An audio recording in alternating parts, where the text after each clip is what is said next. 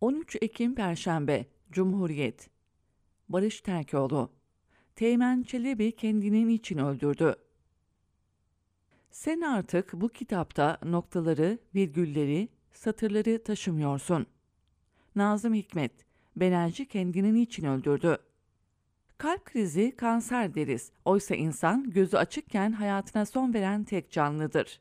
Ömrü akıp giderken yaşam nefes alışverişinden ibaret hale gelir.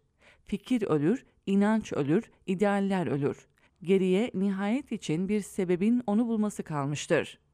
Teğmen Çelebi'yi Ergenekon kumpasında tanıdım. Tanıdım dediğime bakmayın. Ne oturup sohbet etmişliğimiz ne çay içmişliğimiz vardı.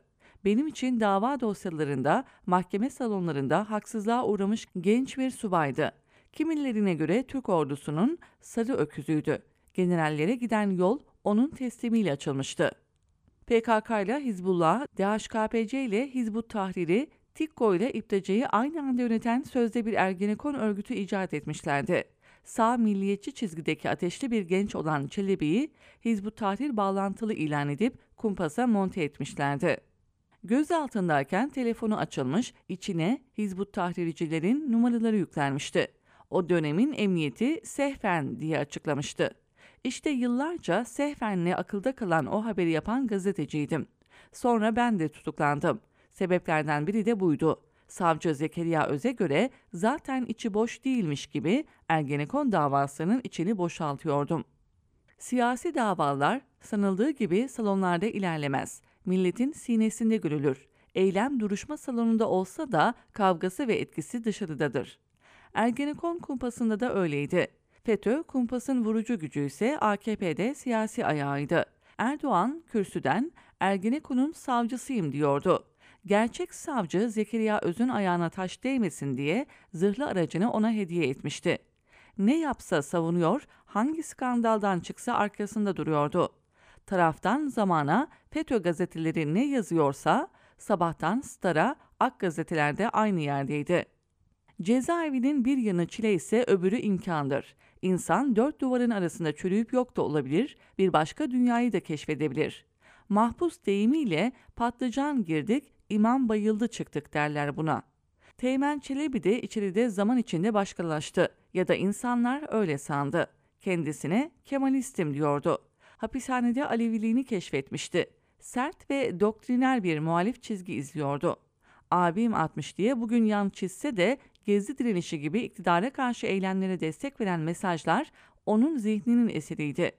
Savunmaları önümde duruyor. Gözüm sözlerine çarpıyor.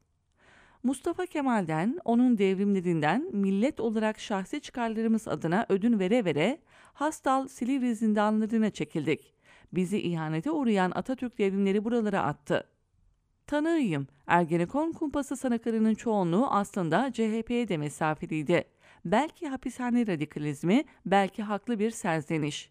CHP'yi yeterince muhalif bulmuyorlardı. Çelebi hariç. Çelebi o yıllarda en CHP'li, en Kılıçdaroğlu'cuydu.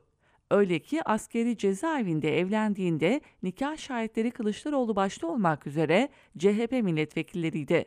Sonrasında oturacağı vekillik sandalyesini daha hapiste garantilemişti. Ya çıktıktan sonra aklıma davanın sanığı ilkokul mezunu Fatma Cengiz'in avukatının sözleri geliyor. Benim müvekkilimin hayatındaki en itibarlı iş bu davada sanık olmaktır.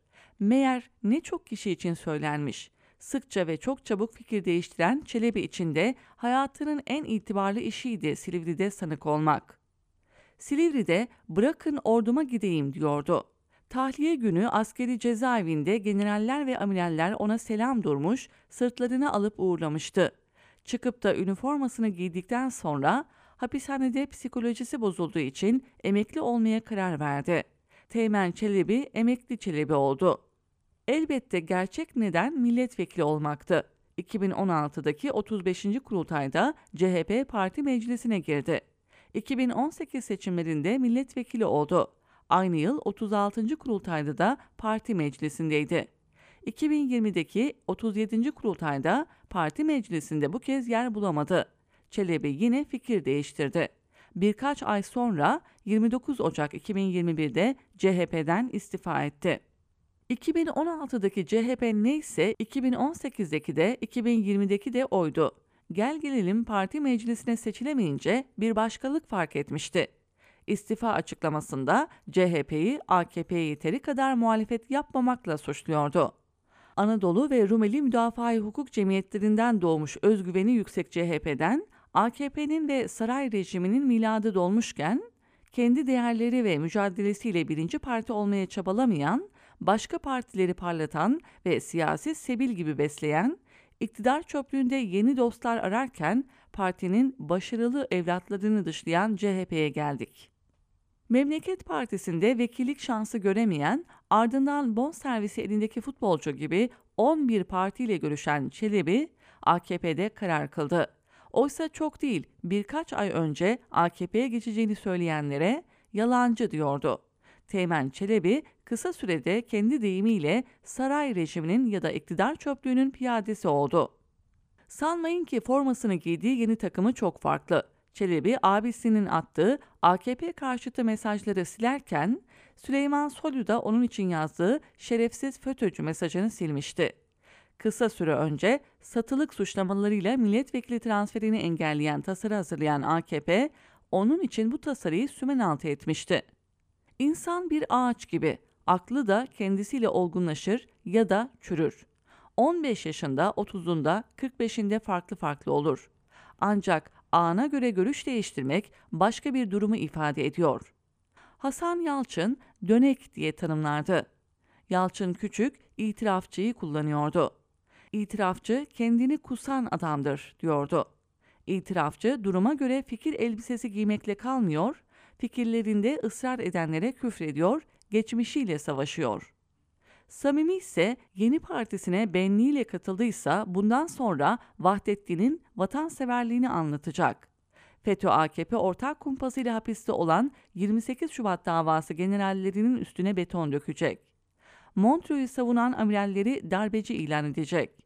Kemalistlerle FETÖ'cüleri birbirine kırdırdık diyen başkan yardımcısının koluna girip Ergenekon ve Balyoz sapına kadar gerçekti. FETÖ'cüler sulandırdı diyen başkan vekiliyle siyaset yapacak.